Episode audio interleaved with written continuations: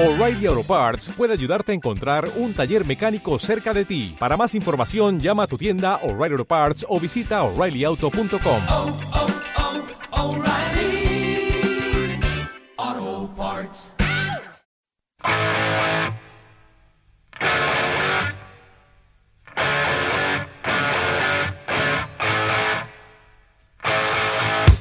Gourmet FM, 100% vinos y gastronomía pensado para ti, de la mano de Fran León y Rafa Amores.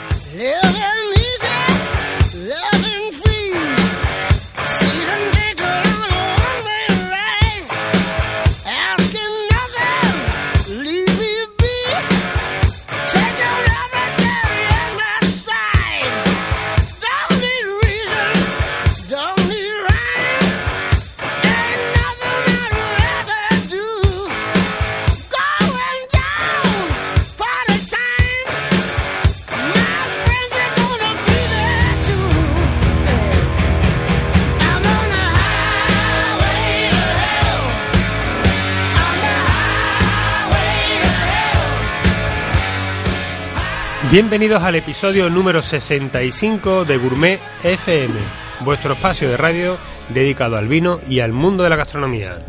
Y el que os habla, Fran León, sommelier 2.0 y enocomunicador del mundo del vino. Y para saber más de vino y gastronomía me acompaña, como siempre, inseparable compañero de viaje, mi buen amigo Rafa Mores de Convino. Muy buenas, Rafa. Muy buena, Fran. Bueno, pues estamos aquí de nuevo, estamos con, con ganas, con eventos, con celebraciones. Hoy tenemos un, un especial muy lleno de muchos sabores de vinos de todo el territorio nacional. Sí, la verdad es que tenemos un mes apasionante y uno de los primeros eventos que va a arrancar el próximo lunes el mes va a ser la segunda edición de la feria de nuestro amigo Ricardo de Vinanti. Sí, hombre, ya eh, miembro de la, de la tribu y aquí no podíamos sin menos que volver a contar eh, este maravilloso showroom que vamos a tener dentro de la provincia de Sevilla que desde luego no lo podéis perder. Es un mes, bueno, pues ca- cargado de, de actividades y yo creo que eh, todas las actividades que se van a, van a ocurrir, como tanto como Verema, como el evento de Picking Market y ahora Vinantia, no podía faltar en, en la mesa de Gourmet FM. Por supuesto, la verdad es que hay que amarrarse lo- los machos porque empezamos en época de ferias. Eh, época de ferias que este año se va a alargar además más de la cuenta porque este año Vinoble lo vamos a tener ya metido en el mes de, de junio. Sí, Con lo que de primero de marzo a junio eh, empezamos con Sevilla, eh, Córdoba vino de España en la pasión este año, eh, después evidentemente en Madrid el Salón Gourmet, Barcelona Alimentaria, la música del BI, eh, vamos, mm, ir, reservando dinerito, el concurso de vinos de la provincia de Sevilla, que también lo tenemos el, el día 20. El próximo programa haremos un especial vinos de Sevilla por, por bueno, por esta tercera edición. Y bueno, todo el, eh, la verdad es que eh, me gusta que Sevilla tenga este tipo de actividades, que, que se promueva, que haya mm, actividades que nuestros profesionales puedan seguir aprendiendo y tomando conocimiento, como tú estás tomando conocimiento, que te sé que estás estudiando mucho últimamente, ¿eh, Rafa? Estamos, estamos en fase de aprendizaje, hay que seguir formándose y además que tú lo sabes bien, hay que seguir formándose de aquí hasta que nos jubilemos. Si no, nos quedamos atrás. Nuestro especialista en vino, Rafa More, pues dentro de muy pronto se va a marchar a tierras del centro de la península a seguir formándose, así que esperemos que cuando lo viva nos lo cuente todo de primera hora. Os lo contaré y aprovecharemos para ¿Alguna entrevista? ¿Alguna al entrevista? Bien, bueno, pues lo que más nos gusta es que los amigos se eh, compartan con nosotros, que se comuniquen, que sepan que Gourmet FM está más vivo que nunca. Hemos estado todo este mes pasado en, en la quinta planta del corte inglés de, del Duque, en el Gourmet, haciendo catas y que estamos siempre a pie de infantería, como se suele decir, cerca del público. Por eso queremos saber vuestras sugerencias, si alguna bodega que querrá que traigamos o algún restaurante. Sí, por ejemplo, eh, con vino ya no existe físicamente, pero ha empezado con la organización de eventos en torno al vino. De hecho, este jueves eh, vamos a estar a las 9 de la noche, este jueves día 1 de marzo, en Puro Tinto, aquí en Tomares, haciendo una cata, como no puede ser, de vinos Ujú. andaluces. Qué bien. Que darle mucho recuerdo a Alejandro, que, que tiene más grande y, y qué buen trabajo está haciendo. A todos aquellos que no lo conozcáis, pues ya sabéis, llamar y reservar en Puro Tinto. Sobre todo llamar y reservar, que hay listas de espera. Sí, sobre todo como sea fin de semana, si no reservas no entras.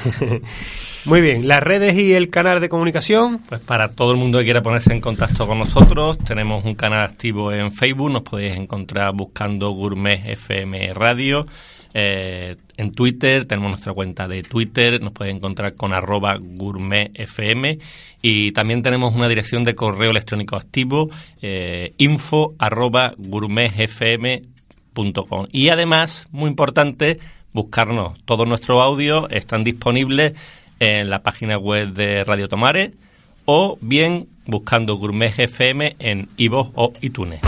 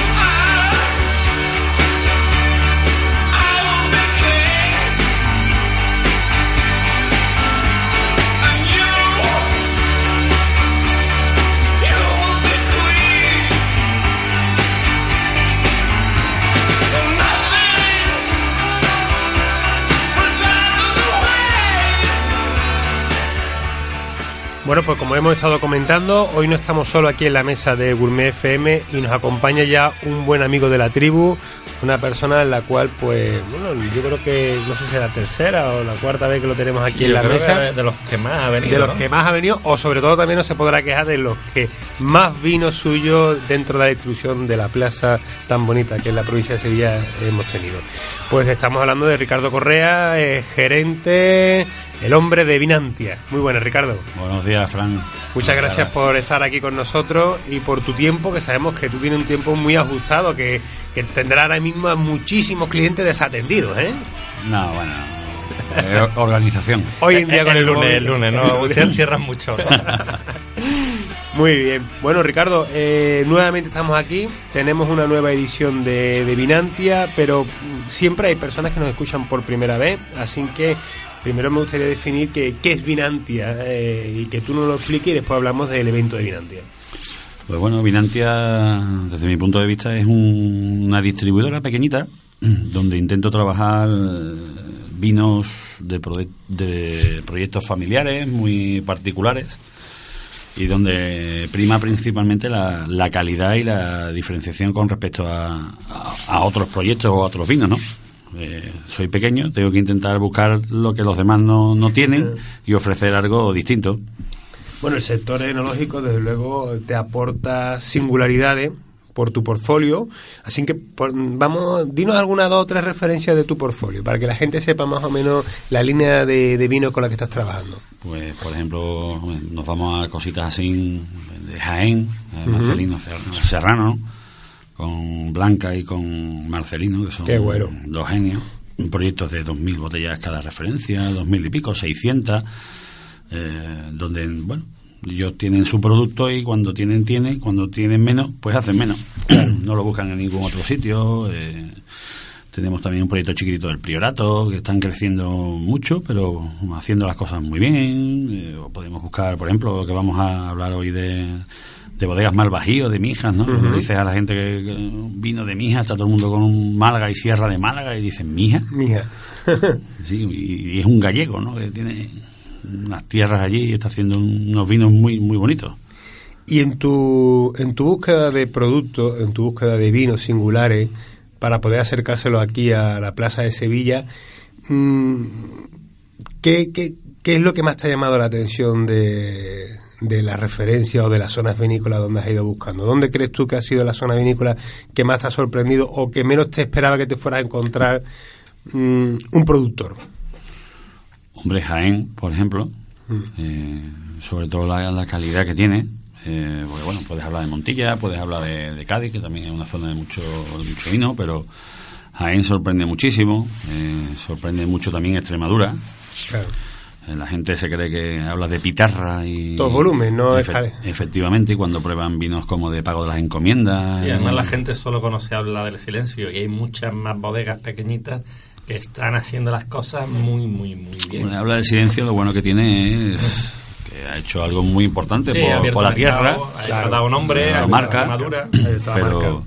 sí es cierto que hay muchas mm, es más vienen si no me equivoco vamos a tener tres de Extremadura y dos bodegas que toda la- todavía no trabajo con ellas y quieren venir al showroom Qué bien. a colaborar y a que la gente conozca sus productos y, a, y bueno y a darse a conocer Hombre, la verdad es que mm, tú has puesto el ejemplo de Jaén. Es verdad que es- España es una tierra vinícola y que donde menos te lo puedes esperar te puedes encontrar un pequeño productor con una pequeña producción y con unos vinos de calidad, sí sí por supuesto que es lo que la gente y lo que la gente rea- realmente. Bueno, hoy este ahora mismo cubrirías todo lo que es Sevilla y provincia en tu distribución.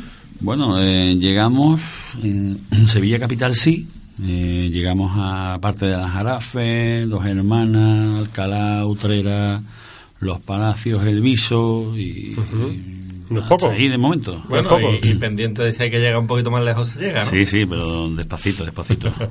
No, no es poco. Y, hombre, para todos aquellos que nos escuchen, dueños de restaurantes, gerentes, jefes de compra, bueno, porque desde aquí desde- lo primero es invitarles a que conozcan Vinantia, porque ya estamos viendo el- la línea de portfolio que tiene, vinos singulares, vinos de terruño, y bueno, y un tío grande, pues no lo- ya lo veréis en el canal de YouTube, un tío grande que, que, que la verdad que hace que, que los vinos también que lleve sean eh, bastante grandes.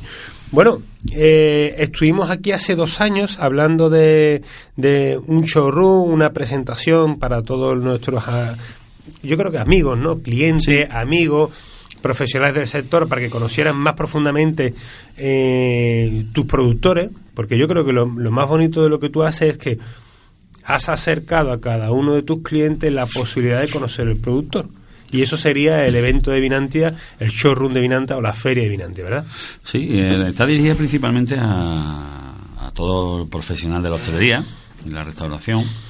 Y lo importante de, de, aparte de poder tener la oportunidad de probarlo todo, que es muy difícil probarlo todo, es que además el que te lo cuenta, el proyecto, la historia, todo es es eh, el mismo bodeguero. Sí, Claro. Nadie mejor él para decirte el cómo, el por qué, el cómo nació, dónde Claro. quieren ir, todo, ¿no? Eh, lo principal. que Él te cuenta como no te lo puedo contar ni, ni siquiera yo. Yo le puedo poner toda la pasión y todo, pero el proyecto es suyo. Y más cuando son proyectos singulares, ¿verdad, Rafa? Cuando son mi- mini, Son microproyectos. muchos proyectos pequeñitos eh, en la que además eh, sabemos que van a venir los propios productores. Es que en la mayoría de los casos, en la mayoría de las bodegas de Ricardo, la persona que viene es el propietario, el enólogo, el comercial, eh, la bodega en sí. Es que Claro. para venir prácticamente tiene que echar la reja en la, en la bodega y cerrar do- Claro. dos días. Y la persona que te va a estar atendiendo eh, va a ser primera, primera, primera mano de, de la bodega. Ricardo, aproximadamente, eh, ¿cuántas bodegas tienes ahora mismo en tu portfolio? Y prácticamente todas van a venir el, el- Sí, el próximo día una- 12. Unas 32. Unas 32 bodegas, ¿no? Sí. Aproximadamente. Pueden venir unas 34 o 35, porque ya te digo, hay una bodega de toro que quiere que me conoce de hace tiempo y quiere venir a participar, Ujú. aunque no trabaje todavía con ella, quiere venir a participar y darse a conocer. Y dos bodegas de Extremadura, una es bodegas Coloma y la otra es... No te lo sé decir el mismo nombre, te, lo- te lo- te lo puedo buscar. No te, no te preocupes. No, no te preocupes. Lo, lo importante es precisamente eso, la, la proximidad, ¿no? Yo creo que una de, de las singularidades que tiene el portfolio de Ricardo es que mm, cada vino tiene una historia detrás de una singularidad de un productor eh, y que eso hace, bueno, pues enriquece el valor del vino, porque El vino no solamente nos puede emocionar organolépticamente, sino la historia que está detrás o las personas que vemos dentro de, de la copa. Bueno, el, el evento físicamente lo vamos a, se va a volver a hacer en el Hotel NH Plaza de Armas, Efectivamente, el, que va a ser el día 12 de marzo. 12 de marzo. Horario Lunes, ¿no? lunes 12 de marzo. Se hará la apertura de 12 a 8, De 12 a 8 ininterrumpidamente. ininterrumpidamente. Y, y ahora lo más importante, porque tus clientes sabemos que van a tener acceso cercano a- al showroom, porque vas a, a entrega de una invitación. Sí. Pero todos aquellos que nos estén escuchando, que mm, profesionales del sector o aficionados potenciales que digan, oye, me gustaría formar parte, eh, ¿cómo lo podíamos hacer? ¿A través de un correo electrónico se pueden poner en contacto contigo? Sin ningún problema. Eh, pueden poner un correo electrónico a vinantia arroba gmail.com Binantia, arroba gmail.com Vamos a deletrear eh, Binantia para que la gente lo sepa escribir, aunque lo vamos a poner en las redes. Ajá, que pero sería- vamos, os lo vamos a deletrear. Eh, Virantia es V-I-N-A-N-T-H-I-A arroba gmail.com. Ahí está. Lo digo porque son muchos los que aficionados también que nos escuchan, que te manden un correito, Sí. que te hagan la solicitud, porque supongo que el- va enfocado a profesionales. profesionales directamente. Y habrá siempre una, una pequeña cuña de plaza para aquellos eh, clientes final eh, muy cercanos del mundo del vino, que también puede, seguramente van a encontrar un, un día apasionante y, y divertido. Y sobre todo porque además vamos a tener actividades dentro de la misma feria. Sí, la otra vez realizamos eh, tres masterclass. Esta vez vamos a realizar en principio dos. Una Lara de la bodega, bodega Frontonio de Garas Wine, es un proyecto que tenía yo hace tiempo, que Fernando Mora, bueno, eh, dejó un poco parado por sacarte el de- nuevo Master Wine. do- el 203 del mundo y bueno, cuando lo sacó pues retomó otra vez todo el tema. No, no lo había abandonado, pero sí lo tenía un poquito más parado y ahora pues está otra vez a tope con sus garnachas de botijos y es que microcósmicos, etcétera. Un proyecto de que del cual yo estaba y, y Ricardo lo sabe totalmente enamorado, enamorado porque es una garnacha con una frescura increíble. Él realiza elaboraciones en, en tanques de cemento y, y consigue una, una garnacha con una, una fruta roja súper potente y una frescura en boca alucinante, difícil de, de- de igualar. Y ahora ha reconvertido las etiquetas que tenía a una nueva marca que se llama Botijo Rojo, ¿no, Ricardo? Botijo rojo y botijo blanco. y el botijo blanco y, y la verdad es que son vinos dignos de, de catar, ¿eh? Qué bueno, bueno, la, la verdad es que suena súper bien, ¿eh? Ha sido una pena que no pudiera venir Fernando, porque la verdad que casi hemos conseguido, lo que pasa tenía un compromiso pendiente de- de- antes que el mío, la verdad, y se va para Chile. Anda, Eh, tampoco a mal sitio. No, no es mal sitio, y, pero bueno, hubiese sido un puntazo tener aquí a, a un Master of Wine presentando su producto y dando una masterclass, ¿no? Creo que- pero bueno, aún así viene. Ana y seguro que Ana lo hace igual de bien. Bueno, y lo- y lo- sí, lo- yo sé que algún día lo traerá, lo tendremos y- y desde luego Gourmet FM pues no podrá faltar. Bueno, eh, el abanico de bodegas es bastante amplio. Eh, antes hemos hablado de bodegas singulares. Eh, sin tener que dar la lista entera, pero vamos a nombrar alguno para que aquí a nuestros oyentes se les vaya un poco eh, como la, Claro. la, la boca se le ponga carnosa, ¿no? Además, yo creo que debería empezar hablando por la segunda cata que va a ser, que va a ser de una nueva bodega de tu catálogo, ¿no, Ricardo? Efectivamente, lo hemos dicho es Bodegas Malvajío, de Mijas, del amigo Bernardo, que es un gallego afincado aquí en, en Mijas, eh, con unas pequeñas parcelas que hace cinco vinos, se llaman Malapipa, eh, Malvajío, eh, Caníbal blanco, caníbal tinto y luego tiene un albariño, que tiene unas pequeñas parcelas en, en Galicia y hace el Estrada Bella. La verdad que es muy particulares, con muchísima personalidad y sobre todo muy, muy ricos. Y además, mirando la imagen que tienen la- las botellas y, y una imagen fabulosa para, para hostelería, ¿eh? Sí, sí, sí. Está, mm, el hombre, la verdad que lo está trabajando todo, todo muy bien. ¿eh? Yo me quedé muy sorprendido allí de cuando fui a catar allí los vinos.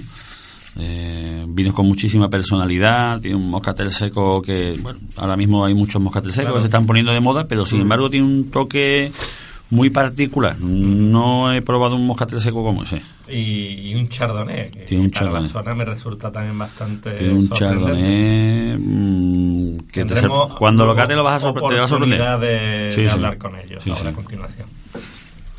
Bien, más, más, eh, más productores. eh, tendré- bueno, nuestros queridos amigos de Hispano Suiza nos faltarán, ¿no? No, no, no. Vicente fue el primero que ya me dijo que, que venían, que contara con ellos. Es más, venían a Berema y le dije a Berema que no, no iba a venir porque prefería apoyar a su, a su distribuidor que, que bueno que venía en esta en esta vez a, a Berema que bueno vendrán en otras ocasiones ellos Claro. son muy muy muy asistentes a Berema Y, el, y eh, bueno, estarán nuestros amigos de, de Garay.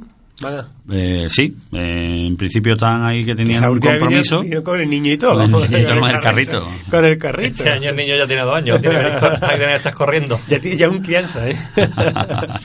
sí, eh, estamos ahí. Bueno, yo el jueves he quedado con ellos para, para verlo, porque bueno, tenían un evento ya en, en la bodega suya, pero bueno, están viendo cómo, cómo hacerlo para escaparse uno de los dos y asistir uno a. En principio uno y después cuando termine el evento vendrán los dos para, para allá. Pero sí, sí, Garay estará en, en el Garay evento. es otra representación exactamente igual que estábamos hablando de Jaén, ¿no? De un productor pequeño con unos vinos muy de terruño, muy singulares, la línea en la que te gusta a ti trabajar, vinos con ese punto de personalidad, una producción pequeña, porque actualmente tenían el Red, el, el Garay Blue, Red, el, el Black, ¿no? El, sí. ¿Y que tienen alguna referencia nueva más para, para actualizarme, producción que estás aquí? No, no. Estás De- de Entonces, rojo, azul y negro. Y negro. El negro, eh, te comento, yo creo que lo comenté con Rafa el otro día, eh, abrí una botella que tenía yo de, de su primera añada y una, estaríamos hablando ya de hace dos años, una evolución increíble en botella, increíble. Vamos, me, me- me pareció espectacular. Mira que la primera vez no fui yo muy reacio, pero ha tenido un avance en botella que, bueno, que si lo llegas a saber me hubiera hecho una cajita. Yo, te- guardar. yo tengo, tengo una botella allí todavía. No me regalaron dos para probarlo. Una me, me de la etiqueta tiempo. de la etiqueta que está a mano que está efectivamente. ese ese ese Y tengo yo otra, otra botella y me da pena abrirla. pues ahora está vamos y con una acidez y una frescura increíble bien eh, más cositas Rioja nos faltará no por favor Rioja, por supuesto, no. Tenemos pues, la primera que llevo trabajando hace mucho tiempo, que es Bodegas Medrano, ahí va del amigo Amador, que la verdad que cada día está haciendo unos productos muy, muy, muy, muy bonitos. Y luego empezamos hace poco a trabajar con Bodegas La Matea, Ajá. de Sí. Aldea Nueva de Ebro. La verdad que tuve suerte de conocerles en un vidivino que se hizo en las setas. Compartí stand con ellos al lado y bueno. eh, el rosa es el cariño Efectivamente. ¿eh? La verdad que sí, tiene un producto que estoy súper contento. Muy, muy contento. bueno y nuestro querido Ramón do Casal Ramón do Casa es posiblemente de, de las bodegas más fascinantes que hay. Si hoy en la presentación vamos a catar el Treisadura, Ajá. porque le dije que me mandara tres botellitas para, para la cata, me las ha mandado, y el Treisadura viene con la nueva etiqueta, en el que viene que es eh, mejor vino de la Deo Ribeiro 2015, 2016 y 2017. ya ves Yo creo que con esto está dicho. A mí es que me trae tan buenos recuerdos cuando vez que tengo un- la copa un Ribeiro de la visita que tuve el honor de conocer la, la zona y no tengas ninguna duda que me, te- una paradita ahí en, en la mesa de Ribeiro haremos una parada y- Para mí es un, un valor seguro. Yo recuerdo hace ya dos años, tres años, Tres. tres, años que, que andando por Fenavín con, contigo, Ricardo, nos la encontramos, nos lo había recomendado Rebeca, la, Rebeca, la, la- la la amiga bodega. Rebeca. Y yo cuando caté los vinos dije, Quillo, coge esto, que esto es, esto es un filón. Además íbamos a tiro hecho. Sí, sí, estaba en otro stand. Era, era algo eh, que no había ningún tipo de duda que era un vino que, que funcionaba. Eh, No, no había ningún tipo de duda.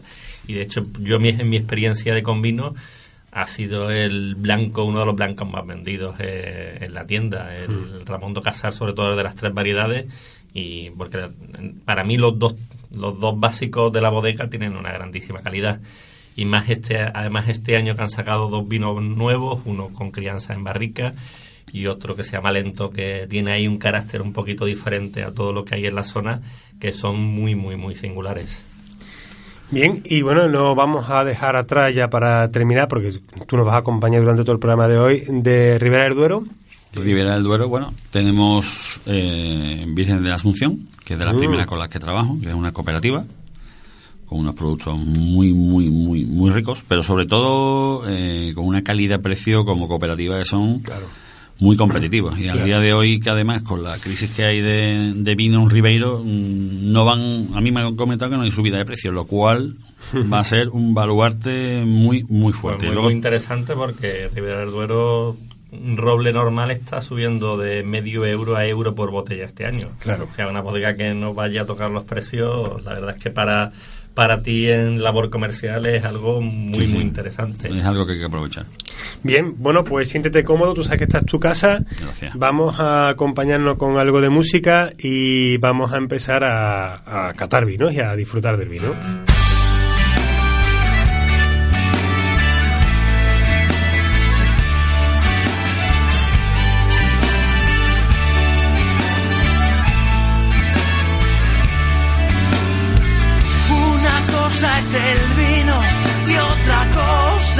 El amor.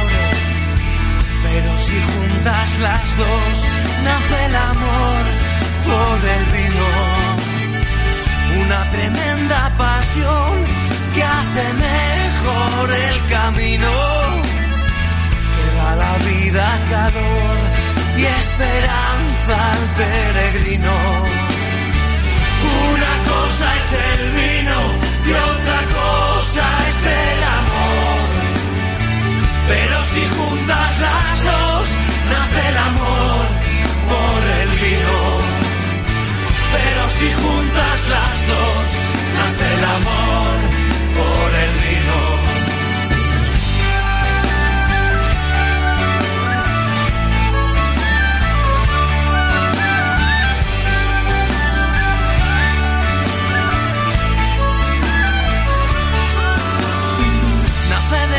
Y la tierra en un parto sin dolor. Que el amor del bodeguero construye como una flor. Y las mejores esencias se han reunido en la uva. Y de ellas el ser humano ha hecho toda una cultura. Una cosa es el vino y otra cosa es el amor. Pero si juntas las dos, nace el amor. Pues Fran, hace unos meses cuando tuvimos en Sevilla la feria de dividinos, vi- o vidivinos, eh, tuvimos la ocasión de hablar de Diego, de Bodega Mateo, y tuvimos una entrevista así un poquito corta. Eh, Sí, señor. Han pasado los meses, eh, la bodega está posicionada ya en Sevilla con nuestro amigo Ricardo. Eh, ya están los vinos de la Mateo en los restaurantes de Sevilla y están gustando mucho, por cierto. Y como lo dejamos pendiente, eh, quedamos en que íbamos a volver a hablar con Diego un- con una poquita más de calma y tenemos la suerte de tenerlo al teléfono. Diego, buenas tardes. Hola, buenas tardes. Muy buenas ¿Qué tal tardes. ¿Qué tal? ¿Qué, ¿Cómo hace por, por La Rioja? ¿Hace buen día o no? Supongo que como en el resto de España. Sí, Sol ¿no? y frío. Sí, ¿no? Aquí, aquí tanto frío ya no. Ya empieza la primavera a, a despuntar un, un poquito. Eh, Diego, tuvimos la oportunidad de que nos contaras un, hace unos meses sobre, sobre vuestra bodega. Queremos retomar, nos gustaría que nos hiciera un pequeño resumen de, de dónde estáis, eh, qué es la bodega y a qué os dedicáis principalmente. Bueno, pues la bodega es una, una bodega familiar. Está ubicada en Aldea Nueva de Ebro, que es eh, pueblecito aquí en la Rioja Baja, en el corazón de la Rioja Baja. Pueblecito, pues, eh, por cantidad de habitantes o, por, o como municipio, porque la realidad es que, como os dije eh, la otra vez, eh, Aldea Nueva de Ebro dispone de prácticamente el 14-15% de la superficie de viñedo de Rioja.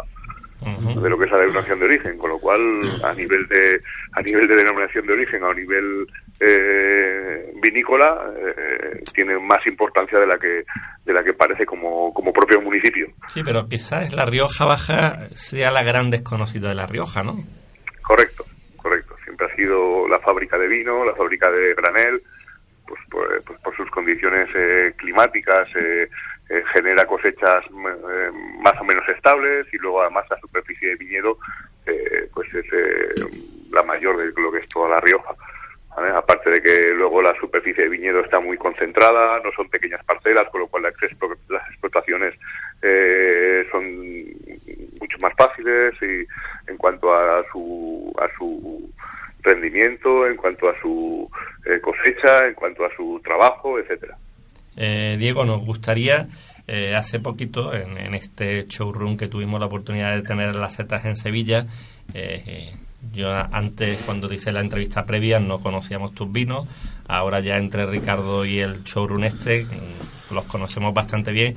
Yo me quedé bastante impactado con, con una gama, que es la gama La Mateo, que yo creo que es vuestra o el estandarte de, de la bodega. Eh, cuéntanos un poco sobre, sobre ella. Eh, bueno, esta gama de productos es una gama de productos de alta gama, ¿vale?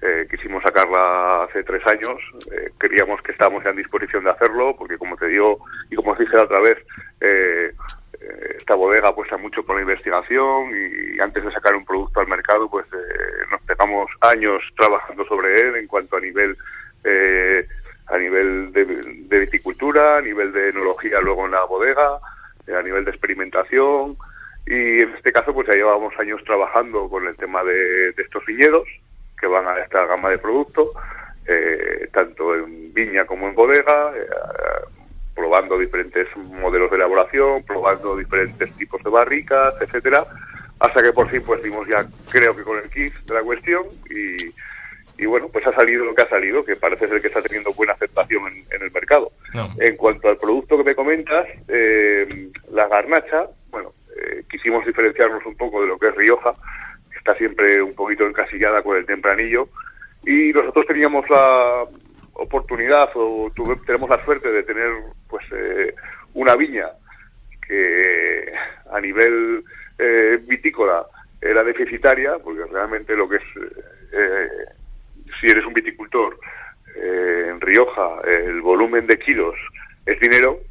En este caso era una viña vieja que generaba muy poca producción y que era deficitaria a nivel vitícola, pero como a nivel enológico, eh, pues la verdad es que era un tesoro, porque daba muy poco rendimiento, pero de una calidad impresionante. Esto si lo traduces luego a un vino, pues, lógicamente pues te permite hacer un vino de, de, de un precio interesante y una calidad eh, acorde al precio. ¿Cuántas botellitas hay de esta garnacha?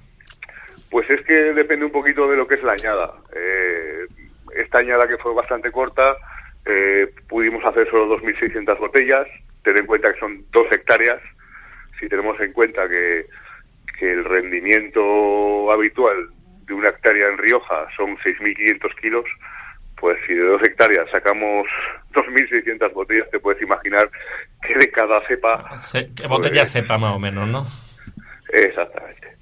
Eh, aparte de esta garnacha vieja dentro de la gama de la Mateo, a mí me llama mucho la atención el, el tempranillo blanco que, que hacéis. Cuéntanos un poco sobre, sobre él y sobre esta desconocida variedad. Bueno, pues Tempranillo Blanco es una variedad relativamente nueva. Eh, eh, fue ahí en 1986 cuando se descubrió. Eh, la descubrió un viticultor en, en una ciudad, en un pequeño pueblo ahí en, en Murillo, Rioleza, también es eh, la Rioja Baja. Se dio cuenta de que de una de las cepas, uno de los brazos daba, daba uva blanca, daba tempranillo blanco. ¿eh?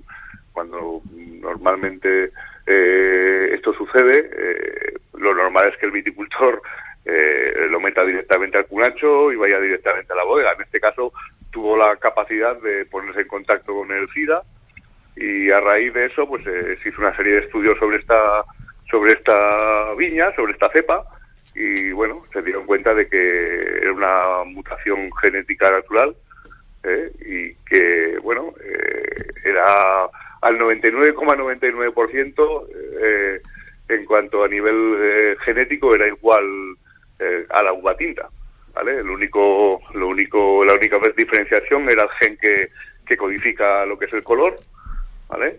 Y bueno, a partir de eso se empezó a desarrollar como un producto eh, que podía ser interesante, como una variedad que podía ser interesante para, para lo que es eh, la, la Rioja, ¿eh? la denominación de origen Rioja, que, que anda un poquito carente de variedades blancas autóctonas en cuanto a en cuanto a calidad y en cuanto a en cuanto a tipicidad, ¿vale? Y bueno, hasta día de hoy eh, está empezando a plantarse ya de manera de manera eh, habitual, pues se ha dado cuenta los viticultores de que puede generar vinos interesantes y nosotros ya eh, dimos este paso hace 15 años, cuando plantamos la primera hectárea y media experimental y bueno, fruto de esa primera hectárea y media, pues es este vino.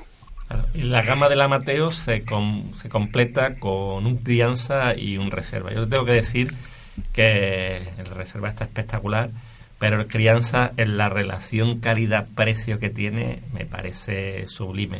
Eh, pocos vinos mm, de La Rioja con esa extracción, con esa concentración, con esa boca tan amable, eh, hay en La Rioja con, con el precio que estáis ofreciendo ese vino. Me parece, me parece increíble, Diego. Sí, la verdad es que nuestra idea es que eh, toda la gama, el caballo de batalla o que todo pivote sobre crianza, ¿no? El crianza, eh, creo que la palabra crianza en Rioja es sinónimo de calidad y de, y de buen precio.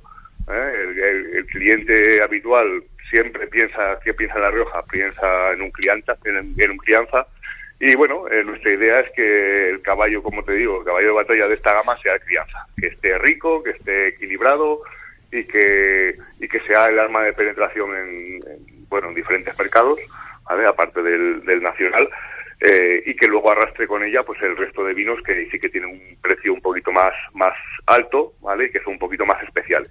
Pero lo que buscamos es que crianza guste a todo el mundo, que sea un vino para todos los públicos, equilibrado, como tú bien has dicho, con buen, buen aroma, buena boca, eh, buena, buena, buen uso de la madera, y, y eso es lo que hay. Eh, Diego, tenemos aquí a Ricardo Correa, que está deseando saludarte y hacerte alguna preguntita. Buenas tardes. Ricardo, ¿Qué tal? buenas tardes, ¿qué tal? Nada, amigo. Aquí presentando el evento en el que ya mismo estamos deseando que llegue y tenerte aquí.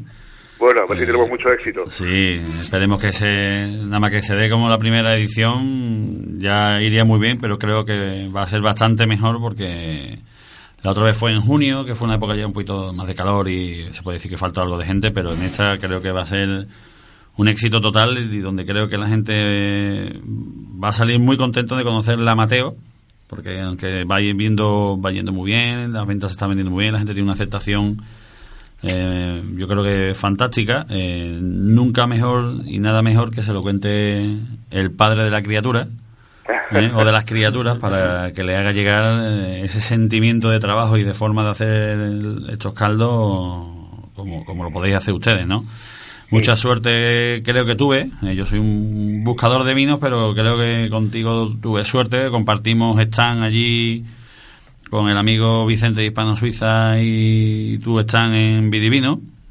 Y bueno, de ahí, del, como decía el amigo Fran, del roce, se hace el cariño y, Sí, señor. y aquí estamos los dos juntos dándonos cariño. ¿Eh? Así es, yo creo que este año vas a triunfar, que tienes nuevas armas. Sí, seguro, seguro. Además, un producto totalmente diferenciado. ¿no? Exactamente, exactamente. Luego la imagen es muy potente y, y bueno, nosotros también estamos haciendo una inversión importante en marketing. O sea, estamos eh, a nivel nacional, no solo en Sevilla, sino a nivel nacional, eh, invirtiendo mucho en imagen, estamos saliendo en publicidad, en revistas, etcétera, etcétera, que también creo que es interesante. La gente tiene que, que querer probar los vinos. O sea, tienes muy buena imagen, el vino está muy bueno, pero si nadie te los prueba, pues al final eh, no consigues una repercusión. ¿vale? Nosotros nos hemos dado cuenta de eso y bueno, hemos metido dentro de la botella un gran caldo, le hemos de una gran imagen, pero también hay que gastar un poco en promocionar, que es lo que estamos haciendo. Efectivamente. Bueno, eh, continuamos con otra de las grandes familias que también tenemos aquí a disposición, que es la de que me encanta, ¿no? De la inconsciente, insensato, insolente. Sería aquel que no quisiera probar tus vinos. O sea, es que has cogido una, una- un buen juego de palabras. Eh, vamos a hablar un poquito sobre esta familia, porque también la vamos a tener posible para Qatar dentro de- de- del evento de Vinantia.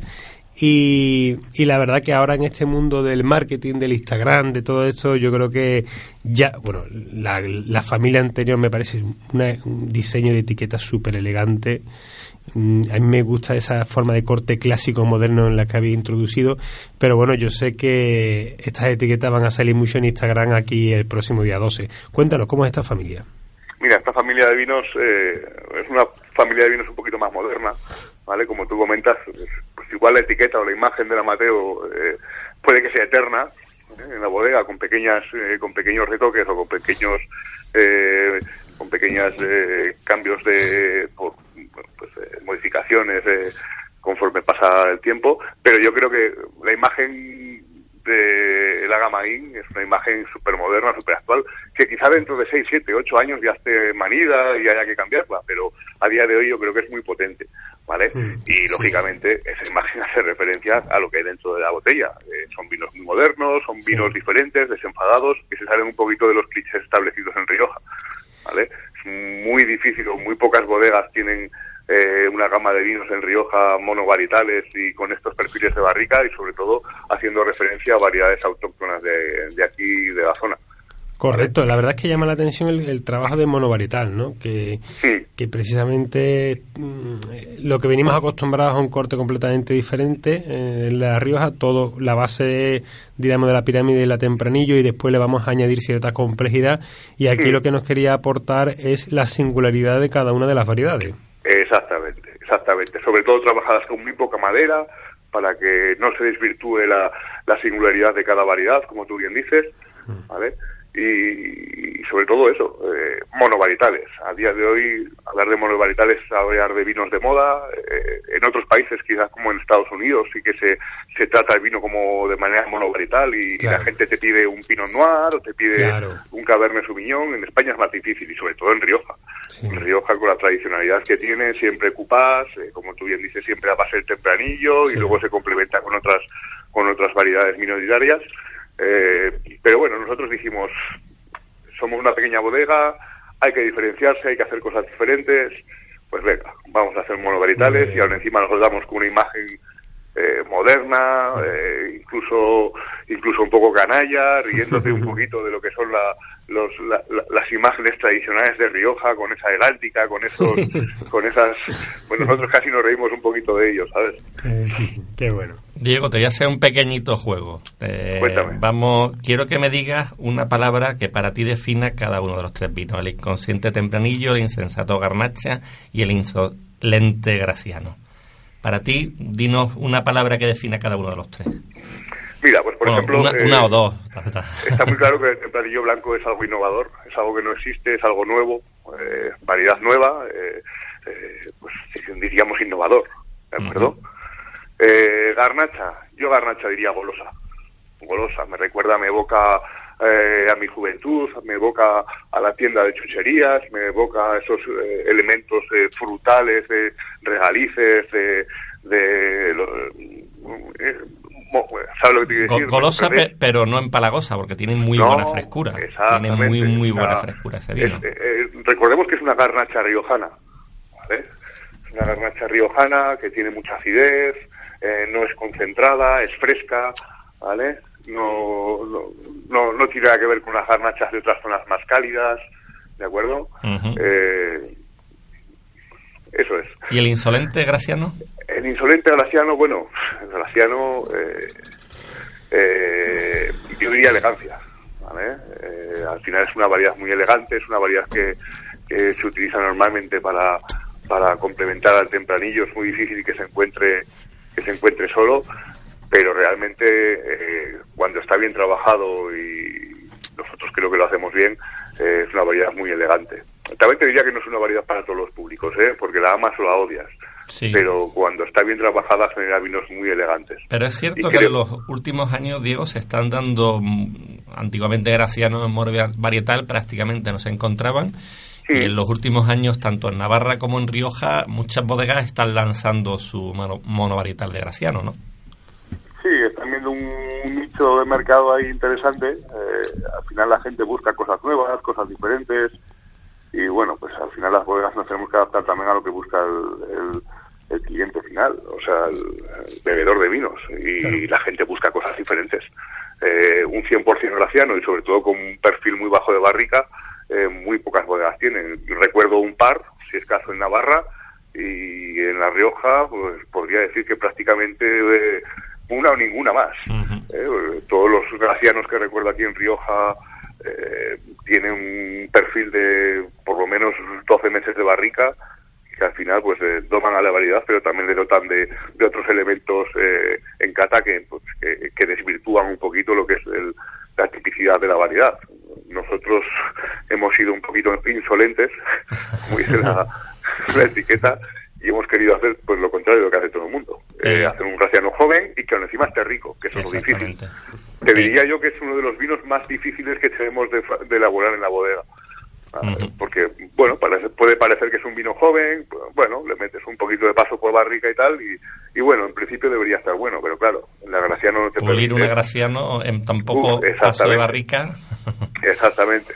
Eh, lo principal de todo empieza en la viña, porque es una variedad que, que tiene dos días de, si quieres que salga bueno, si quieres que, que salga como tiene que salir, tiene dos días de vendimia. Puedes vendimiarlo antes de esos dos días si no aciertas y te sale verde. Y si te pasas de esos dos días, está completamente eh, quemado y está completamente sobremadurado y no aporta lo que, lo que nosotros queremos que aporte, que es frescura, elegancia y, y, y buen vino. Bueno, digo, ya nos has contado qué vinos nos vas a traer el próximo día 12 al showroom de Vinantia, eh, pero nos gustaría también saber eh, cuáles son tus expectativas. Bueno, eh, nuestras expectativas es que, en primer lugar, nuestro distribuidor esté contento con lo que tiene, que sepa que ha acertado y, sobre todo, que apueste por él. Eh, ¿Esto cómo, cómo se hace? Pues eh, que los vinos lleguen directamente a- al, al usuario final eh, y que ellos tengan un feedback positivo acerca de ellos. Yo poco puedo hacer. Al final, el vino es el que manda. El vino poco poca explicación tiene. El vino habla por sí solo. ¿Gusta o no gusta? Y a mí lo que me gustaría es que los vinos gustaran y que, bueno, pues nuestros distribuidores estén contentos con, con los vinos que tienen en portfolio y que sepan que no se han equivocado cuando han apostado por nosotros. Pues la verdad es que seguramente que no y que lo vamos a disfrutar y allí estaremos eh, y seremos insolentes, lo seremos todo para, para disfrutar de esa Lo que maravillosa hay que no, no seáis insensatos y venid a ver. Totalmente de acuerdo, nos quedamos con tu eslogan. Ricardo ya sabía, puedes mandarlo por WhatsApp a todo el mundo, no seas insensato y venir a verlo porque merece la pena. Así es. Bueno, pues Diego, muchísimas gracias por tu tiempo, ¿verdad, Rafa? Que ha sido un placer volver a escucharte y próximamente nos vemos físicamente con una copa de vino en la mano en el evento de Vinantia el día 12 de marzo. Por supuesto, muchas gracias, Diego. Muchas gracias a vosotros y un saludo, Ricardo. Saludo, Diego. 92.0 FM. Radio Tomares, La radio como a ti te gusta.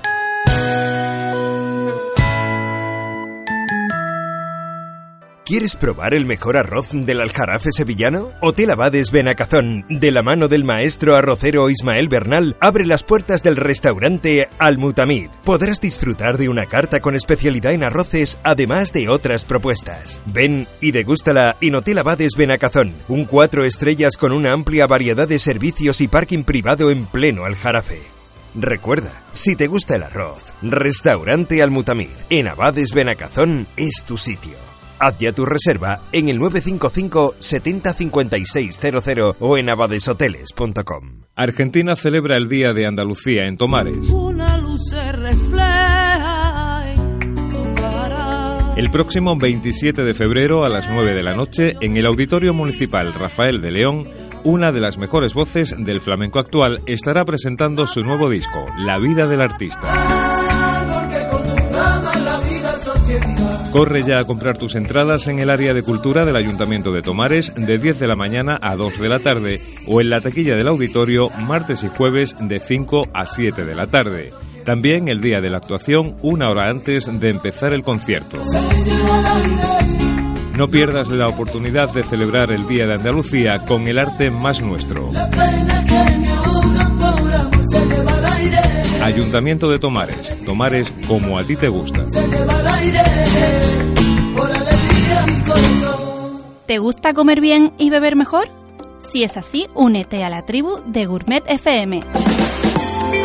Un programa especializado en la difusión de la cultura del vino y el arte gastronómico. Además, damos a conocer establecimientos hosteleros de referencia, tanto del panorama nacional como internacional. Fran León y Rafa Amores son los encargados de realizar Gourmet FM, un espacio que puedes escuchar todos los martes a las 5 de la tarde en la sintonía de Radio Tomares 92.0 FM. Recuerda, Gourmet FM, 90 minutos compartiendo mesa y mantel regados con los mejores vinos.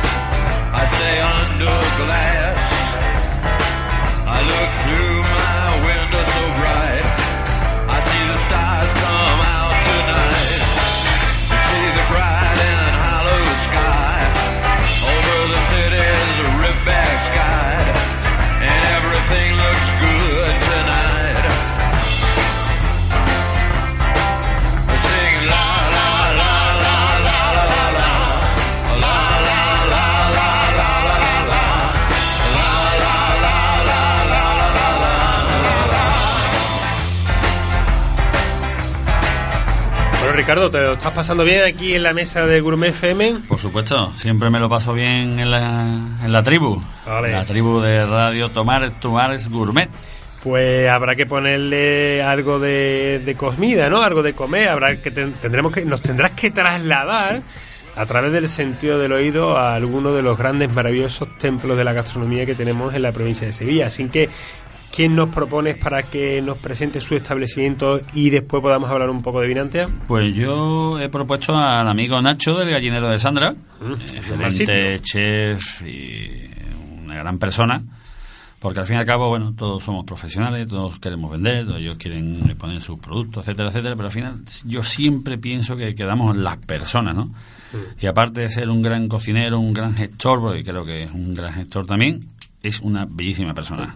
Eh, Bueno. amigo Nacho del gallinero de Sandra. Muy buenas, Nacho. Hombre, ¿qué tal? Buenas tardes. Muchas gracias por, por tu tiempo y por, aunque sea telefónicamente, estar aquí en la mesa de Gourmet FM. No, hombre, no, siempre es un gusto poder charlar aquí con amigos.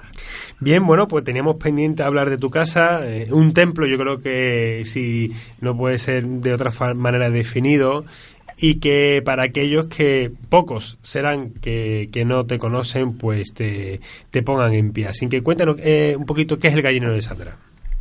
A ver, hombre, el Gallino de Sandra es un proyecto que no es tampoco realmente nada nuevo, porque son ya 15 años, ¿no? Subiendo, Correcto. bajando la persiana y, y sacando platos, pues, a escena, ¿no? Sin parar.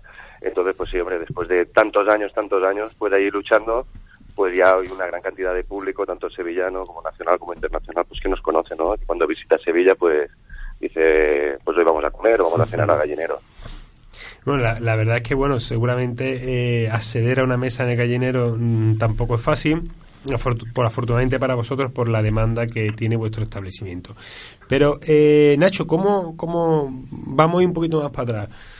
Mm, yo que te conozco ahí trabajando en el fuego, manipulando el pescado, en primera línea, en contacto con el producto, ¿cómo, cómo llegas a, a- a la cocina? ¿Cómo tú profesionalmente, como persona? Ay, amigo, esto, esto es largo. Bueno, yo empiezo, yo soy barcelonés, empiezo a estudiar en la Escuela de Hostelería de Barcelona con 15 añitos. Vaya. Era un niño un poquito de estos eh, inquietos, ¿no? En no aquella época muy un poco estaría mal mirado, ¿no? Eh, con, con meterte en cocina Bueno, hace esos que- años. Sí, ya empezaba a ver un poquito, ¿no? Se empezaba a hablar de la cocina como una herramienta pues, para desenvolverse profesionalmente, hablar de lo que es una sala, un comedor, un recepcionista, ¿no? Todo lo que compone una escuela de hostelería, ¿no? Una formación, ¿no? Dar una, una docencia a futuros, a futuros pues trabajadores de, de lo que es el servicio. Y no es que se viese mal, mm, pero bueno, sí que era un movimiento un poquito de cambio a, a lo que hemos llegado en la actualidad, que bueno, que vemos que la televisión eh, no para de poner pues programas digamos de cocina, pues entiendo que estos chicos cuando lo ven pues les cogen más ganas, ¿no? De querer Claro. desenvolver este trabajo. Pero bueno, eran otras épocas. Y la cuestión, bueno, ahí empezamos a estudiar hostelería, fuimos trabajando por muchos restaurantes y cuando yo estaba en la Estrella de Plata, que era un fantástico restaurante, que fuimos mejor barra de España durante dos años consecutivos por García Santos, salió la oportunidad de venir para Andalucía eh, y venir a San Lucas la Mayor con el proyecto del Bulli. Y aquí ya fue cuando empezó, digamos, todo lo que fue la llegada a Andalucía. Más tarde ya tuve el local propio, ya empezamos ya juntos con Sandra, el proyecto de Gallinero, y, y hasta aquí te puedo contar. Y ya no hay quien te mueva de aquí, ¿no? La verdad, ya son muchos años, hombre. Una grúa seguro que me empuja, pero de momento, de momento cuando las vemos pasar, eh, nos apartamos. ¿sabes? Aquí vamos, vamos luchando y Pues- sobre todo pues un poquito nuestra preocupación es el día a día, ¿no? La clientela. Pues somos unos afortunados por, por tenerte en la maravillosa plaza de Sevilla. Bueno, aquí Bueno. está tu amigo también Rafa More. Eh, Nacho, ¿qué tal? ¿Qué pasa? ¿Cómo estamos? Mira, ¿Qué tal, eh, nos gustaría a mí también que nos contaras eh, quién es Sandra, porque para la gente que Bueno, nos esté pues- escuchando y no conozca Pues eh, Sandra el, es el binomio el- del el restaurante, más importante. cuenta, cuenta. Pues mira, pues mira, Sandra realmente es el personaje más importante eh, y es el personaje clave, ¿no? En este restaurante. Ella fue la persona que a mí me llamó y me comentó, escucha, he encontrado un local, mm, me apetecería pues intentar abrir un restaurante, ¿no? Entonces yo se lo intenté sacar un poquito de la cabeza, ¿no? Comentándole lo complicado que era. Y ella insistió. Cuando empieza el gallinero de Sandra, mm, yo soy en ese momento un asesor, digamos, gastronómico. Y ella es la que capitanea todo el equipo. Y bueno, pues Sandra mm, es el pilar del, res- del restaurante. Y ya posteriormente se convirtió en mi mujer. O sea, con esto ya te lo puedo decir todo. Ya, ya nos lo has dicho todo. es el pilar. Pues Nacho, cuéntanos un poco para quien no conozca vuestra cocina, eh, qué tipo de restaurante sois, cómo vosotros mismos os encasillaos y os definís y qué tipo de cocina realizáis. Bueno, pues mira, nosotros nosotros siempre yo había pensado, ¿no? Un concepto que es muy importante, ¿no? Hablar un poquito de una cocina honesta, donde la materia prima, pues, fuera uno de los grandes protagonistas, ¿no? Siempre acompañado de un divertimento, ¿no? Sí que como barcelonés que soy, pues el Mediterráneo siempre me ha, me ha calado mucho, pero cuando ahora nos surgió el tema de ir a Madrid Fusión y teníamos que charlar, me puse a pensar, a pensar y dije, bueno, llegué a una conclusión, ¿no? Que realmente tenemos un sello totalmente mediterráneo, pero un sello totalmente atlántico y continental, por la situación geográfica que se encuentra Sevilla, ya que nosotros lo que hacemos es intentar beneficiarnos, buscar productores, agrocultores, pescadores, eh, queserías. Nos gusta todo. Entonces, podríamos decir que es una cocina de carácter mediterráneo y atlántico, en todas sus vertientes. Nacho está aquí a nuestro lado, eh, nuestro amigo Ricardo mm, de Vinantia, que en muy poquitos días va a celebrar el, un showroom. Ha sido la persona que nos ha dicho llamar a nuestro amigo Nacho eh, y te quería saludar y, y hacer alguna preguntita. Pues nada, Nacho, eh, como hemos dicho hace un momentito, buenas tardes. Eh, Muy buenas tardes, Ricardo. O sea que siempre es un placer pasar por tu casa y echar un ratito, aunque sea charlando, charlando de muchas cosas, charlando de buenos finos. Pero sobre todo me gusta mucho cuando llego allí y siempre te veo con esos magníficos pescados. El otro día que tenías allí aquel bicho con el arponazo, ¿te acuerdas? Sí, sí, sí, sí. Pues sí, sí, la verdad es que sí. Que tú me comentabas que lo habían pescado a treinta y tantos metros de profundidad y, y yo ya estaba mareado, nada más que de imaginarme ir a esa profundidad. Y la verdad que, bueno, eh, sabes que nos une ya una muy buena relación profesional, incluso de amistad. Eh, Totalmente de acuerdo contigo. Y bueno, eh, darte valor también al trabajo que tienes, al esfuerzo y a la valentía que tenéis tanto tú como Sandra en, en todos tus proyectos. También no voy a dejar de hablar del hotel, proyecto de hotel que tenéis en, en la Alameda, del Corner, y de su restaurante El Disparate, para donde celebraremos nuevamente esa cena cóctel que nos hiciste magnífica la primera vez antes del churrón, donde recibimos a todos los bodegueros y se lo pasaron magníficamente. Y volveremos a repetir el sitio, porque todo lo bueno merece la Pues pena sí. volver a repetir. Pues sí. Y también darle valor a los premios y a todas las cosas que estás recibiendo últimamente. Los precios gourmet, que vas a la guía Michelin, etcétera, etcétera, donde te llaman y donde va todo el que merece la pena que la gente apueste y premien al trabajo y el esfuerzo realizado. Y ese es uno de tus avales. Que te llaman para todas esas cosas. Cuéntanos un poquito de, de estos últimos premios que has ido recibiendo. Pues bueno, hombre, la verdad, siempre que hemos tenido la, la suerte y la fortuna, ¿no? De que se nos ha reconocido, pues, nuestro trabajo, o se han fijado en nosotros, pues la verdad es que nos llena de orgullo, ¿no? Tanto el tema de los premios gourmet, como ha sido ahora, como el poder haber ido a Madrid Fusión, ¿no? En su día a la Big Gourmand de Michelin. Pero bueno, lo que sí que es muy importante que detrás de esto siempre haya un trabajo por, por detrás, ¿no? Y que podamos seguir empujando, empujando, porque al fin y al cabo esto es como el circo romano, ¿no? Que una persona que levanta el dedo lo baja. Y esto es muy lícito. Entonces nosotros hemos de seguir pues trabajando para el cliente, ¿no? Como solemos hacer. Y referente a lo que has contado del proyecto del hotel y de la Alameda, pues la verdad este proyecto empezó hace tres años. Abrimos ya hace casi dos y, ha sido muy satisfactorio, ¿no? También porque en un enclave como es la Alameda, ¿no? Un barrio que es muy peculiar, ¿no? Muy variopinto. El poder haber abierto este hotel urbano, ¿no? y tener un punto de, digamos, de gastronomía, como es disparate, para pues poder hacer una cocina un poquito más desenfadada, ¿no? Y una cocina un poquito más cercana para todo el público, ¿no? Yo siempre digo que el pollo es pollo, las patatas son patatas, los tomates deben de ser tomates. Tenemos de intentar que las cosas sencillas tengan cierta complejidad, empezando por una tortilla a la francesa, y que las cosas complejas las hagamos sencillas para que todo el mundo nos pueda entender, ¿no? Y este es un poquito, pues, nuestro camino, Ricardo, y lógicamente acompañado, pues, de vosotros, ¿no? De la mano, que nos traéis vinos, que nos traéis productos para poder defender, ¿no? Una, una comida, ¿no?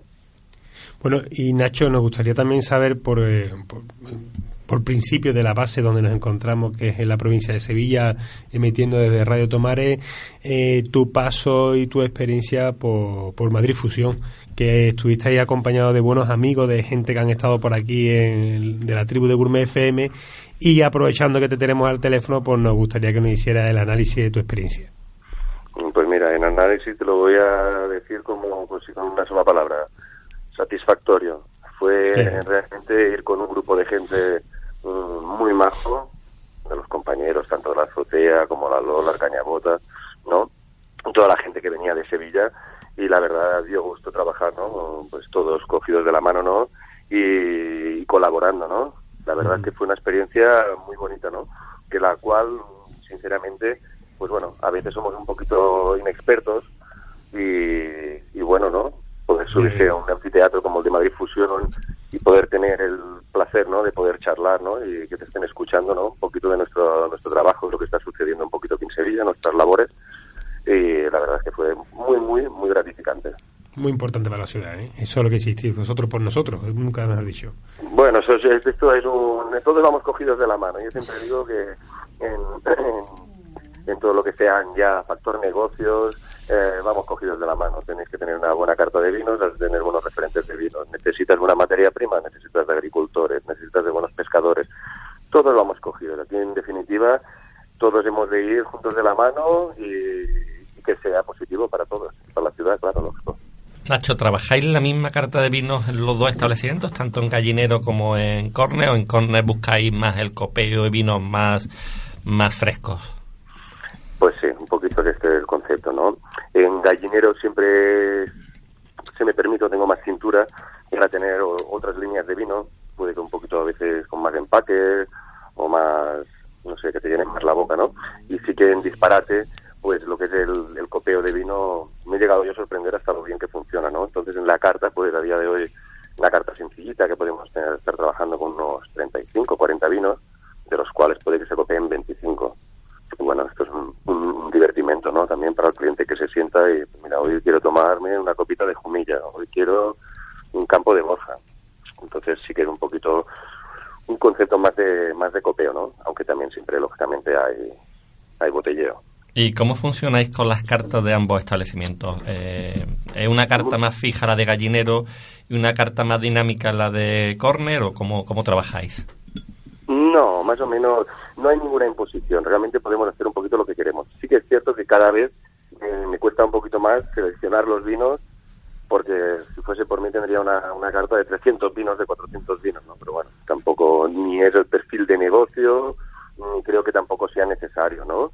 Pues un restaurante que tendrá una capacidad para unos 70, 80 comensales y, teniendo una carta por 80, 90 vinos, vamos francamente bien. ¿Y la, de, y, la de la, ¿Y de la de comida, la carta de comida? Pues igual, cada vez me cuesta un poquito más de esfuerzo cambiarla porque es que me pienso mucho las cosas. Yo espero en una semana ya saldrá la carta nueva de comida y la nueva de vinos también, porque lo voy a cambiar todo de golpe. Y me pasa un poquito como la mujer de, de Ulises, que cosía y descosía por la noche. Tomo decisiones, al cabo de unas horas las vuelvo a pensar, luego viene, me, me traen otro vino, lo pruebo, me enamora, ya lo quiero poner en carta. Entonces creo que nos pasa un poquito a todos así, ¿no? Los amantes del vino y que nos gusta probar estos, caldos, pues que, es que no para de llegar cosas, es que es un no parar. eh, El mundo de la enología no para. Y la verdad que se están haciendo unas cosas muy, muy ricas. Bueno, pues Nacho Dargallo y desde aquí le mandamos un gran saludo a Sandra Rodríguez. Eh, muchísimas gracias por, por tu tiempo. Aquí ya sabéis que formáis parte de la tribu de Gourmet FM, una tribu donde no fumamos la pipa de la paz, sino nos bebemos en este caso el vino de Ricardo de la Paz entre amigos. Y nos veremos en tu casa el día antes del día 12, el día 11 por la noche, y nos faltaremos. Y el día 12, Dios mediante, pues esperemos que nos puedas acompañar un ratito ahí eh, para tomar una copa de vino juntos con mi amigo Rafa Amores y, y Ricardo Virante. Muchas gracias, Nacho, por tu tiempo. ¿eh? Muchísimas gracias a vosotros y realmente he pasado un ratito muy agradable. ¿eh? Un placer. Aquí con la tribu. Muchísimas gracias, Nacho. Un abrazo muy fuerte. Muchas Venga, gracias. Nacho. Hasta luego.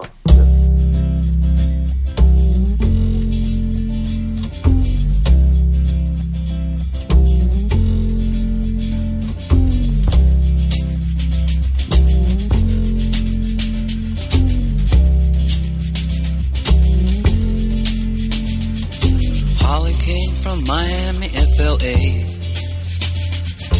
Hitchhiked away across USA. Plucked her eyebrows on the way, shaved her legs, and then he was a she. She says, Hey babe, take a walk on the wild side. Said, Hey honey, take a walk on the wild side.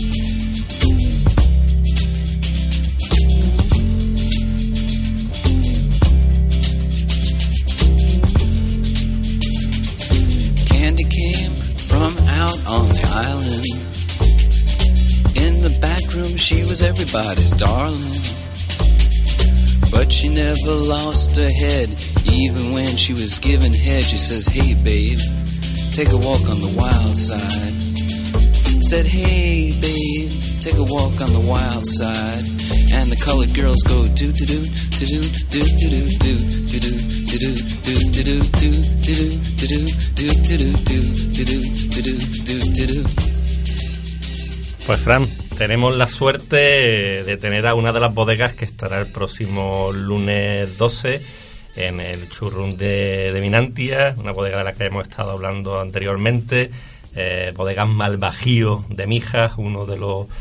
de los nuevos productos, de los nuevos vinos que Ricardo ha incorporado en su portfolio. Y tenemos la suerte de tener al teléfono a Bernardo, gerente de la bodega. Buenas tardes, Bernardo. Hola, muy buenas tardes. ¿Qué tal? ¿Cómo, cómo hace por, por Mijas? Pues la verdad que hace un día espléndido, bonito, azul. Daban, daban lluvia para estos días, pero bueno, todavía no, no se ha acercado. Bueno, eso está, está bien. Pues Bernardo, si te parece, eh, nos encantaría, sabemos que nos han ido chivando que tienes un poco de origen gallego que, que estás en Málaga, en Mijas, que tienes un proyecto que se llama Bodega Malvajío. Eh, cuéntanos un poco cómo, cómo se funden todos estos elementos para llegar a montar una bodega en, en, en este territorio. Bueno, pues eh, llegamos aquí a, a la Costa del Sol un poco eh, eh, por, por, por amor, ¿no? Como el que dice, y nos encontramos unas viñas viejas que había aquí en, en Mijas Pueblo y nuestra intención nada más verlo pues fue recuperarlas para poder elaborar eh, un pequeño un pequeño vino de garaje, ¿no? Algunas botellitas de vino tinto. Y ahí con un, un socio, mi socio Antonio Mérida, eh, que también tenía en propiedad otras pequeñas parcelas, pues nos animamos y dimos un poco el, el salto a, a empezar a criar en barrica y, a- y a jugar un poco a hacer vino, ¿no? Y actualmente, ¿qué- ¿de qué superficie tenéis y qué, y qué variedades? Pues ahora tenemos en variedades eh, Syrah, Cabernet Sauvignon, Tempranillo, estas son las cuatro, las tres para, ti- para tintos, y para blancos trabajamos con la Moscatel de Alejandría, elaborando un blanco seco, y un Chardonnay para elaborar un blanco con crianza en barrica. Bern- Y ya Sí, sí, dime, Bernardo. Y estamos hablando ya de unas 28.000 botellas en la actualidad. que ya no está nada mal. Para quien no conozca la zona, yo evidentemente como cordobés que soy, eh, siempre íbamos de pequeñito a veranear a Fuengirola, que está relativamente cerca de, de Mijas. Claro. Eh, para que el que no conozca la zona, o para yo que no conozco dónde tenéis los viñedos, eh, me imagino eh, el estilo de viñedo que, que tenéis, pero cuéntanos un poco cómo, cómo son los viñedos. Pues también todos son parcelas bastante pequeñas, eh, de suelos fran- franco-arenosos y, y con orientación al mar. Eh, tenemos unas eh, ocho parcelas pequeñitas, de las cuales tenemos unas dos hectáreas y media, juntándolas todas, y después para elaborar la uva chardonera traemos de, un pueblo que se llama Paraje los Villalones, cerca de la de Ronda, ya muy entre Ronda y Setenil de las Bodegas. Y, y luego otra pequeña finca que tenemos en la zona de la Axarquía malagueña, en Casa Bermeja. A pesar de que la uva también venga de fuera alguna, el vino es de donde se, donde se elabora, en este caso de, de Mijas, ¿no? Eh, imagino que zonas con grandes pendientes también, no, no la- un viñedo la- la- planito seguro, ¿no? Exacto, la viticultura siempre es un poco complicada aquí. Además, al no tener muchos metros cuadrados, el marco de plantación siempre es un poco más estrecho y todo se hace manualmente, vendimia manual y en cajas pequeñas de unas 15, 18 kilos. Eh, ¿Cuáles son las elaboraciones principales que, que reali- realizáis en Malvajío? Pues tenemos tres, tres vinos más eh, básicos, por decir una palabra, y tres un poco más eh, el top, de alta gama. Los tres pequeños serían Malvajío, que es un poco el icono de la, de la bodega, Malvajío tinto de garaje le llamamos, eh, que es un Syrah con un poco de Cabernet Sauvignon y 13 meses de crianza en roble francés. Y después tenemos sus hermanos, que es Malapipa, que es un moscatel de Alejandría seco, Normalmente es una uva que se usa para hacer dulces, pero nosotros alargamos la fermentación y conseguimos que no quede azúcar residual para que sea un vino pues más fresco, un poco más también de, de aquí de la Costa del Sol. Y su hermano rosado, que se llama Malaje, elaborado con uva tempranillo y un colorcito muy piel de cebolla, que están ahora muy de moda. Después tenemos los dos de alta gama, se llaman Caníbal.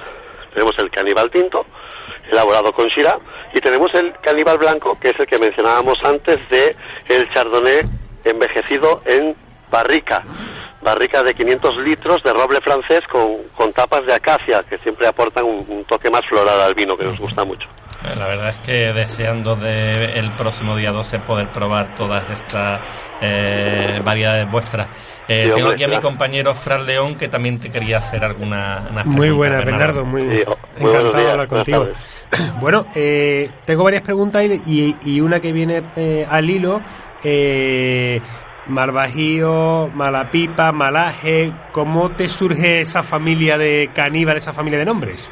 Bueno, pues eh, las de, las de Mal- Malvajío, pues es, son palabras eh, típicas de aquí de la zona, ¿no? Para un gallego son palabras que, que, que hacían gracia, que hacen gracia, son un poco chocantes y muy de, de la zona de aquí.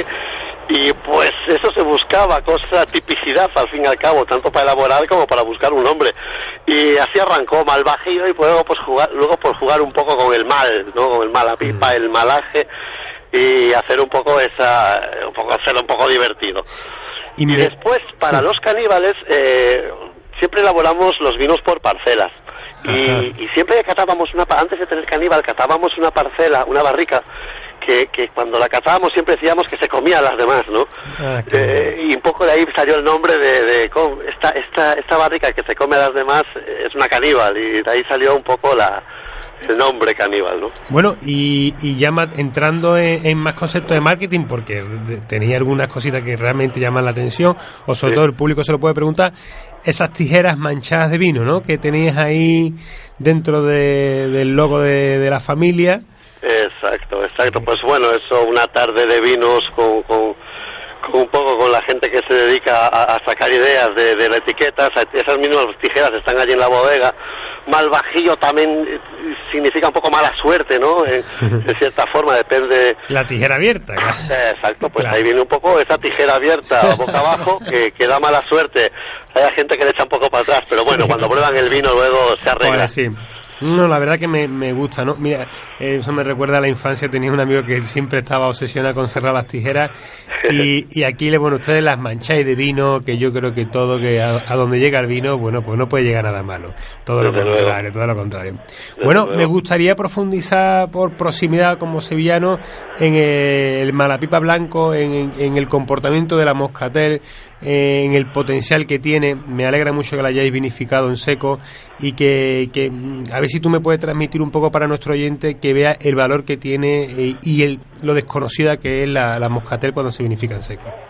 Sí, a ver, la moscatel tradicionalmente, desde, desde los fenicios que entró aquí en el 1700, más o menos, algo así, eh, se elaboró en dulce.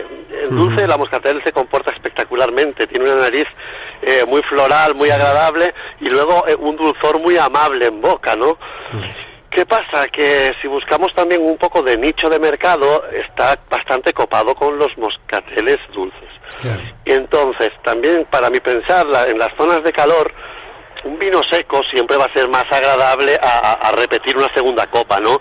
Y un poco nuestra nuestra intención es buscar que pueda ser un vino de, de comer, un vino gastronómico, un vino de estar viendo a la playa, a- a estar en la piscina, buscar un vino fresco, fácil de beber, pero con un poco con el análisis organoléptico de una moscatel, una nariz floral, eh, bonita, eh, amable, que te invita a beber, pero cuando te lo metes en la boca descubres que no hay azúcar residual, sino que es seco completamente.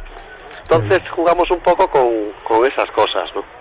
Una delicia. Eh, ¿Vuestros vinos de, de Mijas salen con algún sello eh, No. concreto o salen no, señor, como, no, no, como no, no genéricos, estamos, no estamos amparados por ninguna denominación de origen, es vino de Mijas, simplemente vino de la tierra de Mijas. Vale, lo que sí tenéis es un, un vino que curiosamente eh, es vuestro y lo elaboras tú, pero Sí. personalmente Estrada Bella, eh, un albariño elaborado en Rías Baixas, ¿no? Sí, eso en mi casa, en mi casa familiar eh, tenemos también unos pequeños bode- eh, viñedos, elaboramos vino, bueno, desde mi abuelo, mi padre, y pero nunca fue comercial, en realidad siempre se elaboró para la familia, para, pa- para los vecinos, ¿no? Y para la casa. Eh, pero bueno, desde hace ya tres años le hemos puesto una etiqueta, le hemos puesto un nombre, hemos ido al Consejo Regulador, nos lo han aceptado y nos hemos animado a echar unas botellitas al mercado. Andaremos ahora sobre unas 8.000 este año. Que no está nada mal. ¿Qué significa Estrada Bella? Estrada Bella significa camino viejo en gallego. De hecho es una pasa por el mismo pueblo nuestro, y en el Rosal, en Rías Baixas, y, y es una antigua vía prerrománica donde antiguamente se trataba al trueque, ¿no? Tanto de, de uva como de cosas del campo. Y hoy en la actualidad pasa el camino de Santiago de la portugués de la costa. Qué pasa por eh, esa por esa carretera, está muy muy transitada últimamente. Pues Bernardo, tenemos aquí a tu amigo Ricardo de Vinantia, que también ¿Qué tal, te quería Ricardo? saludar y hacerte alguna pregunta. Sí, Bernardo. Muy buenas tardes, don Ricardo. Buenas tardes. Nada, eh, bueno, aparte de saludarte y del día tan magnífico que nos diste a tanto a mí como a, a Paco de las auténticas que estuvieron allí aquel día echando y a José Manuel Mayo Claro que sí. para conocer el proyecto tuyo de primera mano, pues bueno, eh, empezamos a trabajar aquí en Sevilla, que ya tenemos gente esperando el vino. y bueno, también que tú vas a ser uno de los de las dos masterclass que se van a dar en el showroom, porque creo que eres una persona que eh, hace llegar muy bien eh, tu proyecto a la gente y creo que va a llamar mucho la atención eh, y la gente va a tener mucho entusiasmo por probar vinos de mija. Que cuando se lo digo a la gente dice, no, serán de ronda. Digo, no, no, de mija, que son de mija, que no son de ronda, que ronda es ronda y mija es mija. Exactamente. Y además tiene un, un, re- un restaurante muy bonito allí en Mija para que todo el que vaya por allí pues se pase por pura cepa mm, a comer.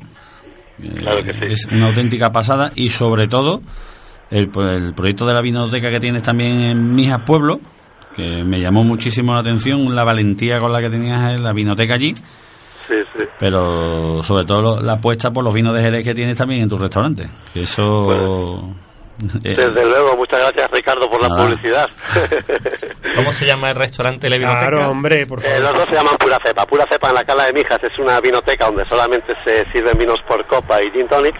Y después tenemos Pura Cepa Sherry House en Fuengirola, que es dedicado al marco de Jerez. Tenemos la carta de vinos de Jerez más grande del mundo. Guau, 339 referencias.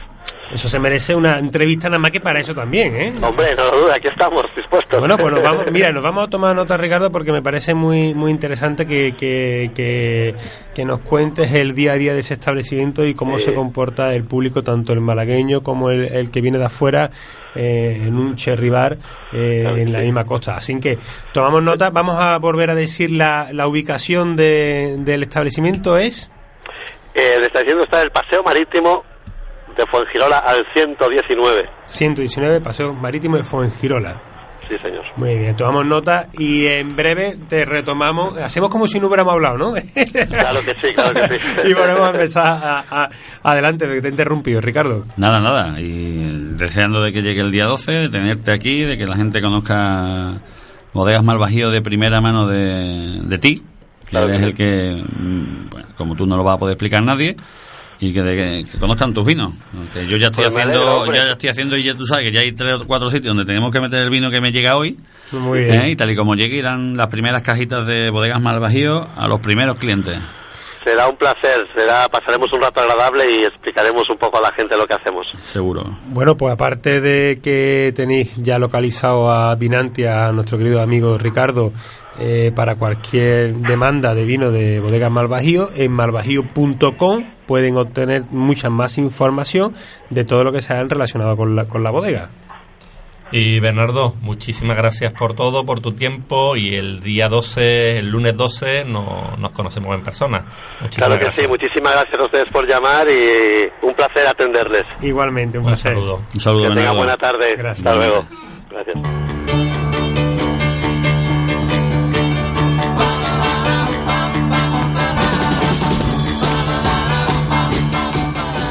Bien, bien, qué bien, qué bien ha sonado el programa de hoy, qué sabores de Vinantia, Ricardo, qué grande eres. Sí, Casi la leche. Metro ochenta y nueve. Joder, pedazo, pedazo, tío. A ti es que decirte que, hombre, decirle a José Manuel Mayo que grande eres, pues la gente puede ver que es algo emocional, pero es verdad, con querido amigo José Miguel, eh, eh, José Manuel Mayo, que te queremos mucho y que te Mucho. vamos y que te esperamos, que te vamos a ver el día 12, de acuerdo. Seguro. Todo. Bueno, pues Ricardo, muchas gracias por tu tiempo, felicidades por el proyecto, gracias por traernos a Sevilla ese evento, que yo creo que es lo más importante, que gente como tú, gente chica como tú, nos traigan grandes vinos para que lo podamos disfrutar, verdad que estamos deseando de que llegue el día 12, de poder compartir con todos los bodegueros y la verdad es que una iniciativa increíble y ya el segundo año. Segundo año, segunda edición. Segunda edición, así que esto ya es un éxito consolidado. Y allí vamos a estar Rafa Mores y Fran León para contarlo todo y para compartirlo a través de las redes y de la comunicación. Eh, pondremos la información, la cuenta de correo de, de Vinantia para que aquellos amigos que nos escuchen se puedan, si deseen solicitar una invitación y que Ricardo personalmente se la pueda hacer llegar, que seguramente estará gustoso de vosotros profesionales del mundo del vino y seguidores de la tribu de Gourmet FM, no faltéis el día 12 al Hotel NH a la Feria de Vinantia. Bien, pues Rafa, es hora de que sigamos, tenemos De- un de- día mucho por de delante. decir hasta luego y Que mañana es fiesta, ¿eh? mañana más de uno lo tomará de descanso, pero nosotros no, seguiremos consumiendo vino, moviendo vino y si es posible yendo al gallinero de Sandra y a todos esos lugares maravillosos que tenemos en, en la provincia de Sevilla y en toda España. Pues muchas gracias amigos por vuestro tiempo y la semana próxima más vinos y gastronomía con Rafa More y Fran León en Gourmet FM en Radio Tomares. Muchas gracias.